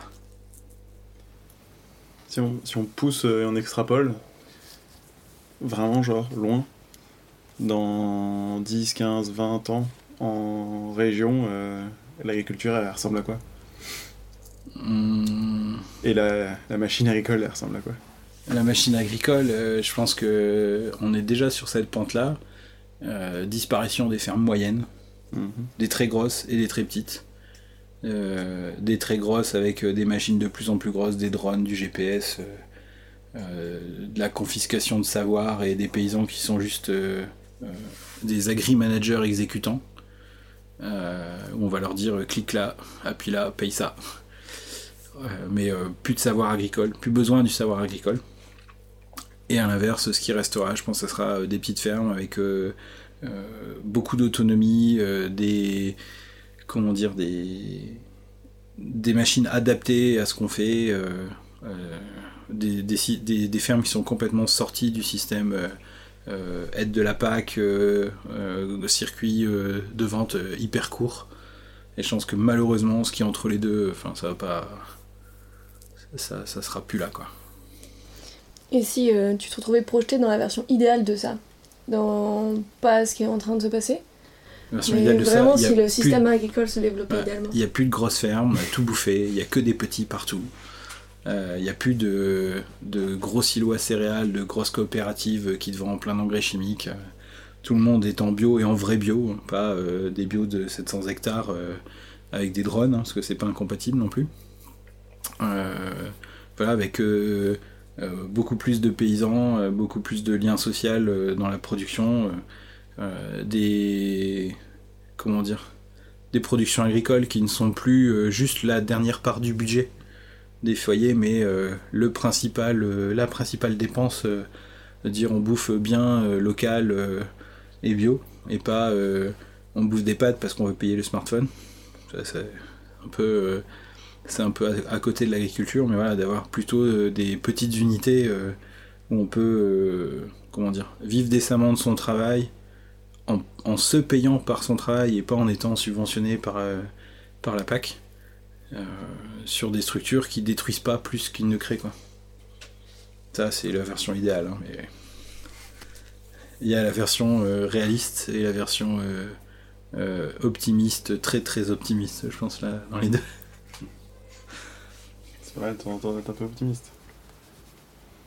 Qu'est-ce que hum, t'as dit euh, une production ou un lien beaucoup plus fort euh, social? Euh, C'est quelque chose qu'on voit déjà dans ta pratique. Au, quotidien, quasiment, il y a, que ce soit des amapiens, des stagiaires, des apta qui, qui passent. On sent que l'objectif, c'est pas forcément d'être associé à 1000 personnes pour bosser, mais c'est de bosser euh, en tout cas euh, de façon conviviale quoi. Est-ce que c'est un, point d'attention Qu'est-ce un point important pour toi aussi? Euh, Avant même de savoir que je serais en AMAP, ça m'aurait clairement fait chier de pas savoir qui mangeait les légumes. ce que j'ai pu voir avant mon installation, c'est des gens qui se crèvent au boulot, qui envoient des produits super beaux et par contre, au niveau du grossiste ou de la COP euh, qui achète les produits, bah en fait ils ont merdé sur la commande, on te les renvoie en trouvant des excuses bidons. Euh, euh, et puis du coup tu récupères des produits qui sont gaspillés parce que le marché est plus intéressant ailleurs que, chez toi. Enfin, qu'on est sur des systèmes où même en bio t'as du gaspillage de malade. C'était clairement l'idée, c'est que pour que les gens y comprennent, il faut que tu sois proche il faut qu'ils puissent voir en fait la réalité du boulot et c'est pas euh, sur une étiquette où tu as la gueule d'un éleveur euh, qui est payé 44 euh, centimes le litre de lait par Intermarché que tu vas comment dire que tu vas comprendre la, difficulté de l'agriculture. C'est quand les gens ils peuvent venir sur ta ferme, qui peuvent mettre la main à la pâte, qui peuvent voir que tu as décidé de bouffer une tomate, bah, bah d'ailleurs c'est pas la saison et puis bah les tomates qui sont là, ils vont encore mettre 3 mois avant de donner quelque chose, tu vois. Il va falloir les accompagner, leur donner du soin et ça, si, si tu le vois pas, si tu peux pas avoir les gens en face de toi pour leur expliquer, en fait, il n'y a pas de lien euh, dans l'agriculture. Euh, je pense que les trois quarts, euh, enfin, c'est le test, demander aux enfants comment ça pousse un petit pois, ils vont te dire en boîte. Un poisson, il est quelle forme Il est carré avec de la chapelure autour. Je pense que ça, c'est une réalité, malheureusement, de l'état, en fait, de connaissance de l'agriculture. Et pour moi, aujourd'hui, que ce soit d'accueillir des amapiens sur la ferme, que ce soit d'accueillir des stagiaires, euh, des visites de stage, euh, des visites de ferme et autres, c'est aussi un moyen de dire, bah voilà, c'est... On peut choisir de construire autre chose. Quoi. On n'est pas obligé de se dire le modèle c'est 80 euh, hectares, tout céréales avec des robots partout. Maintenant, on peut aussi vivre d'une activité et de, de, savoir qui mange les productions, de savoir que quand il y a un truc qui va pas, on a le retour, quand il y a un truc qui va, on a le retour. Enfin, c'est quand même remettre un peu de comment dire de de valeur humaine dans un, dans un métier qui a été euh, euh, relativement malmené euh, sur le sur l'opinion qu'on peut avoir de l'agriculture. Et, voir le, le, quotidien et le, d'autres façons de faire, c'est aussi, tu nous l'as dit plusieurs fois, toute la dimension pénibilité du travail, de dire on n'est pas obligé de se tuer à la tâche et on n'est pas obligé de de, de, mourir après la retraite euh, parce que euh, ou de jamais prendre de retraite parce que... ça c'est optimiste mourir après la retraite ça voudrait déjà dire que tu as réussi à aller jusqu'à l'âge de la retraite hmm. donc ça euh, c'est quoi, quoi ta vision justement du de ta politique du du moindre effort? La politique du moindre effort c'est un peu le principe de dire pourquoi se casser le trognon à faire une tâche en y mettant de l'effort si en réfléchissant un peu, on peut adapter son poste de travail et le faire mieux en se fatiguant moins et du coup en étant euh, plus performant sur la durée. Mm. Euh, c'est un peu euh, le pourquoi j'ai plein de femmes en stage ici, c'est que j'ai la réputation de ne pas chercher à bourriner le travail. J'ai des collègues, ils savent porter 30 kg, donc ils vont faire des caisses de 30 kg. Seulement, je pense que tu balades pendant une journée des caisses de 30 kilos. Si tu arrives à tenir la journée, c'est déjà pas mal. Mais je pense que le lendemain, t'en fous pas. Enfin, tu vas pas bosser beaucoup parce que. euh, Ou au bout de 10 ans, quoi. ou au bout de 10 ans, enfin voilà, si c'est euh, l'idée, enfin j'avais eu des, des, des rencontres avec des vieux agris où Pépé il était assis dans son fauteuil et quand il se levait, il y avait toujours la même courbure, donc il regardait le sol, il tendait la main vers le haut pour te serrer la main. Je dis ah ça moi je veux pas quoi, tu vois. J'ai j'ai mis tout de suite la barrière en disant euh, tu ne vas pas au travail pour rentrer chez toi avec des problèmes issus de ton travail qui soient, euh, euh, comment dire, euh, sur l'organisation de ton boulot, sur la quantité de travail ou sur la pénibilité. J'ai dit, j'ai pas envie de rentrer et puis dire aux gosses, non, je joue pas là, je suis fatigué, j'ai mal au dos, je suis pas bien, je me suis cassé, donc voilà. J'ai dit, je fais ça, c'est clairement, je ne vis pas pour travailler. Du coup, ben, si euh, réfléchir à comment tu travailles, réfléchir à tous les mouvements que tu fais, à dire, ben, un mouvement inutile, c'est c'est inutile. Euh, dire, ben, si en modifiant une façon de faire, modifiant un outil, euh, de modifiant euh, des accessoires qui sont sur la ferme, ça te permet de faire en te fatiguant moins, en gagnant du temps, en, en étant potentiellement plus efficace, ben en fait il faut pas se priver de cette modification. Le constat que j'avais fait moi dans l'agricole, c'est euh, j'appelle ça le syndrome d'un mon beau-fils. C'est on fait toujours comme on fait tout le temps parce qu'on a tout le temps fait comme ça. Et du coup tu tombes sur des fermes où c'est des euh, la troisième, la quatrième génération qui prend la ferme. Ils ont des techniques hyper archaïques. L'outil, il est complètement dépassé. euh, la façon de travailler, les gens, ils se tuent au boulot. Mais comme on a tout le temps fait comme ça, on continue, on continue à faire comme ça. Et tu dis, mais putain, mais on est, on est plus au Moyen-Âge, quoi. Enfin, tu vois, il n'y a pas le, seigneur, il va pas venir chercher euh, son, sa part de récolte, t'as pas à te tuer au boulot. Enfin, t'as quand même le droit d'avoir une vie en dehors du travail. L'agriculture, c'est encore un truc où euh, si t'es pas euh, crevé le soir, fatigué, que tu t'es pas fait mal, il y a encore cette image de dire bah t'as pas bossé en fait, t'as pas assez bossé. Et moi je me suis dit mais en fait j'ai pas envie de rentrer chez moi en étant crevé parce que j'ai eu des mauvaises conditions de travail. Je suis content de rentrer chez moi quand je suis fatigué parce que j'en ai fait plein, j'ai fait plein de choses et je suis fatigué juste parce que j'ai fait un volume de travail, pas parce que je me suis pété le dos à porter des caisses lourdes. Euh, et du coup, euh, ben, moi j'ai pris le choix il y a, je pense, deux ou trois ans après m'être installé à dire ben tout ce qui est chiant, ça vire ou c'est modifié. Donc, euh, bah, par exemple, les caisses de stockage, c'est des caisses qui font 6 à 7 kilos maxi remplies. Alors j'ai des collègues qui disent ouais c'est nul, tu dois en porter plus. Je mais en fait si je veux porter 7, 14 ou 21, j'ai le choix. Et puis euh, bah, si j'ai euh, quelqu'un avec moi qui est capable de porter euh, euh, 30 kilos, bah, il s'amuse, il prend 30 kilos, j'ai envie. Je, par contre si j'ai quelqu'un qui veut porter que 7, bah, en fait avec le, le dénominateur le plus bas, le boulot il est forcément adapté à beaucoup plus de monde. Euh, quand les enfants ils viennent aider, euh, s'ils ont envie de, se rendre utile et de porter des caisses à 7 kilos, un gamin de 10 ans il porte. Euh, et il va pas se faire mal. Alors que si mes caisses faisaient 25, euh, bah, tu te prives aussi de ce côté sympa de pouvoir bosser un peu avec tes enfants. quand t'as des, des fois des, un peu des mamies, des papis dans les amapiens qui viennent aider, bah, 25 kilos c'est pas jouable. À 7 kilos, tout le monde est content de pouvoir mettre sa main, euh, sa main à la pâte, quoi. Et puis euh, le soir, quand t'as bougé, euh, je sais pas moi, euh, 80 caisses de 7 kilos, bah, en fait ça va. Enfin, même au niveau des, des gestes répétitifs, le geste répétitif avec une charge faible, en fait c'est toujours moins pénible que la moitié en nombre, mais avec deux ou trois fois plus de poids. En fait, c'est pas du tout le, c'est pas du tout la même approche. Donc de réfléchir à vraiment tout, parce que j'ai dit en fait dans une journée, si je veux pouvoir faire plein de choses, il faut juste que je sois efficace. Et l'efficacité, elle passe en partie par, enfin en grande partie par l'organisation des postes de travail et par euh, réfléchir vraiment à dire euh, est-ce que ce que je fais là c'est utile quoi. Est-ce que je suis pas en train de faire une tâche euh, que je vais recommencer dans 5 minutes parce que j'ai pas posé la caisse sur une palette par exemple pour pouvoir prendre avec le transpalette. Alors je l'ai posée là à terre, puis demain je vais la prendre là, je vais la mettre là-bas, puis la mettre là-bas, et au final on la bouge dix fois.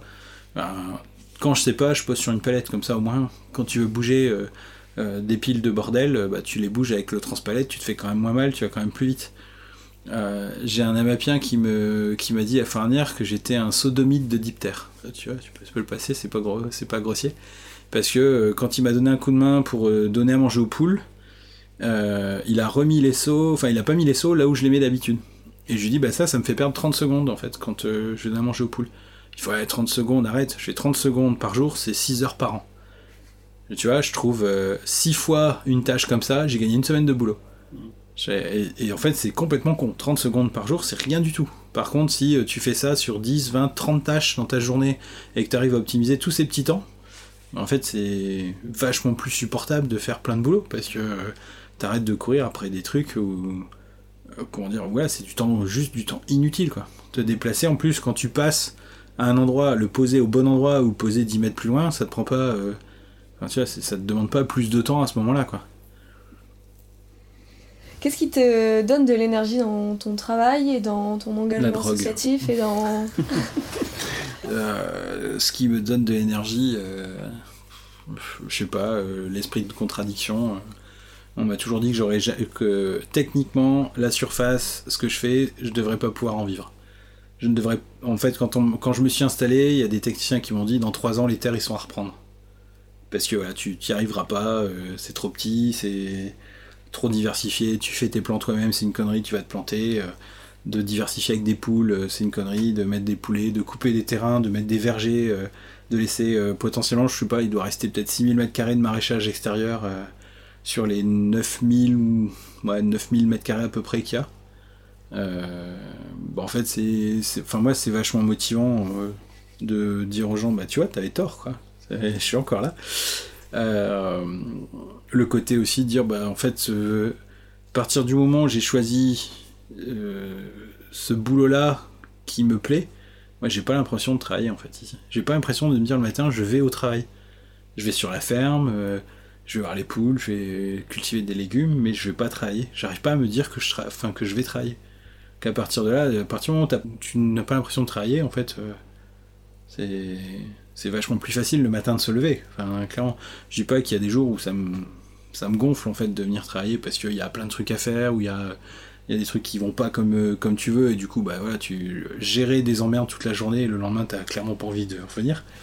Euh, réussir à expérimenter une technique, un type de SMI, une nouvelle culture, et, et arriver à la mener jusqu'au bout.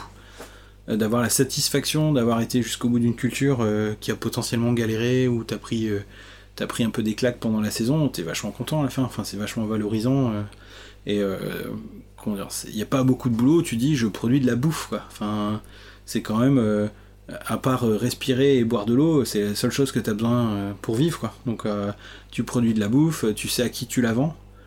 et le système avec les amapiens, en fait, il y, a plein d'amapiens, c'est plus des clients, enfin, c'est des amis, c'est des copains, euh, c'est des gens où tu vas euh, taper des, délires et des discussions euh, à pas d'heure après les distribs. Enfin, tu vois, c'est pas.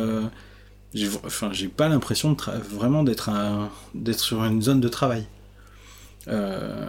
C'est aussi pour ça que enfin, la, ferme est pas construite sur un truc où c'est hyper carré.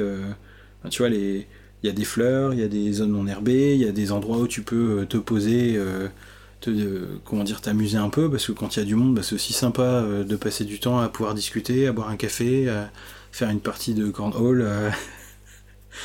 Là, c'est c'est un peu ce côté, comment dire, ce côté-là aussi qui fait que, bah, ouais, c'est pas c'est pas un boulot, enfin, c'est pas un travail. ça, s'il y avait, tu vois, c'est ce que t'as pas quand tu vends une coopérative. Quoi. Il euh, faut taper une palette, tu livres la palette. Euh, c'est vraiment pas ça qui m'aurait euh, m'aurait plu. Ce qui vous empêche pas de mutualiser plein de choses. on a parlé, c'est pas pour le détailler parce que je pense qu'on a déjà beaucoup discuté, mais on a parlé du réseau d'achat de semences, de certains outils qui sont aussi partagés, mutualisés. Souvent, le côté coopératif, on se dit tiens, il doit y avoir de la coopération et, de l'échange, etc. Au final, vous gardez ça on a gardé le côté où euh, bah, les groupes de semences, c'est aussi l'occasion euh, de sortir de sa ferme, d'aller voir les autres, euh, de passer un moment, d'échanger sur du professionnel, mais aussi sur du perso, de, faire une bouffe ensemble. Enfin voilà, c'est aussi ce côté, ce côté comment dire, convivial qu'il y a avec les amapiens, que tu peux avoir avec d'autres collègues. Après, comme on se considère pas comme étant en concurrence l'un et l'autre, en fait, tu vas avoir besoin d'une d'un disque pour le se... Enfin, tu vois, l'année dernière, j'ai voulu changer, essayer d'autres disques pour le semoir. Je les avais pas. J'ai appelé, euh, enfin, j'ai appelé deux, trois collègues et euh, j'ai réussi à avoir les disques, euh, les disques à prêter, à essayer. Bon, bah, ça marche. Je vais pouvoir, enfin, j'ai pu, acheter les miens parce que c'est pas non plus le plus pratique de faire des kilomètres pour aller chercher. Une collègue qui en rade d'un paquet de semences parce qu'elle a raté, elle a recommencé deux ou trois fois ses semis, bah tiens, je les ai, vas-y, tu les prends, et puis on, on s'arrange. Enfin, euh, j'ai besoin d'un coup de main pour faire tel ou tel truc, euh, tac, t'as un collègue qui vient te filer le coup de pouce, tu vas le filer un coup de main quand, euh, quand tu il a besoin. Enfin, c'est, ça fait du bien aussi de dire t'es pas tout seul à partir dans un truc où des fois t'as l'impression un peu de lutter, lutter à contre-courant complètement. Bah, tu, c'est un peu ce qui se passe quand tu vas lâcher de l'atelier. Tu dis t'es dans un métier de barge, t'as l'impression que tous tes collègues sont aussi perchés que toi. Et euh, quand tu te retrouves à l'atelier, tu dis que c'est visiblement national. Il y a quand même des perchés partout. Et ça fait aussi du bien au moral de dire voilà, t'es pas le seul à, être dans ce, dans ce délire-là. quoi. On s'arrête là La petite question de la fin. question de la fin. Merci beaucoup déjà pour euh, toutes ces réponses, Romuald. Est-ce que tu aurais une référence à nous partager? Ça peut être euh, quelqu'un que tu as rencontré, un, bah, un, pro, ça peut être un bouquin qui t'a beaucoup parlé, ça peut être euh, une chanson euh, ou un sketch de quelqu'un que tu aimes bien? Un film ou un jeu. Ce que tu veux en fait. Euh, ouais, c'est franchement, c'est ouais, le, Mission Cléopâtre avec mon beau-fils. Ça, c'est un truc où, le jour où j'ai vu le film, je dis putain, mais il, se sent inspiré de l'agriculture pour ce truc. Quoi je fais toujours comme on fait tout le temps, on a tout le temps fait comme ça, donc faut pas changer, faut pas bouger, faut, faut garder la même chose, enfin être dans un, un format où l'agriculture répond à une demande mais ne peut pas être force de proposition, tu vois, pour dire de vraiment rester dans un, dans un modèle où euh, on a l'impression de l'extérieur que ça évolue, mais en fait non, on prend toujours les mêmes décisions, on est dans un, comment dire, dans une espèce de routine malsaine. Où les anciens sont plus là, mais tu sens quand même que la pression, de, la pression des anciens est là, quoi. Donc, euh, dédicace à, à mon beau-fils. Très bien. Bah, merci beaucoup. De rien. Merci. Merci d'avoir écouté cet entretien avec Romuald Bott, animé par Quentin Mathéus et Julie Tavernier. L'enregistrement et la post-production étaient assurés par Julien Lemestre. Si vous voulez en découvrir plus sur le parcours de Romuald ou plus globalement sur l'atelier paysan et les initiatives qui y sont liées, n'hésitez pas à retrouver le reste de la documentation de cette enquête sur le site du Lotec Lab. A bientôt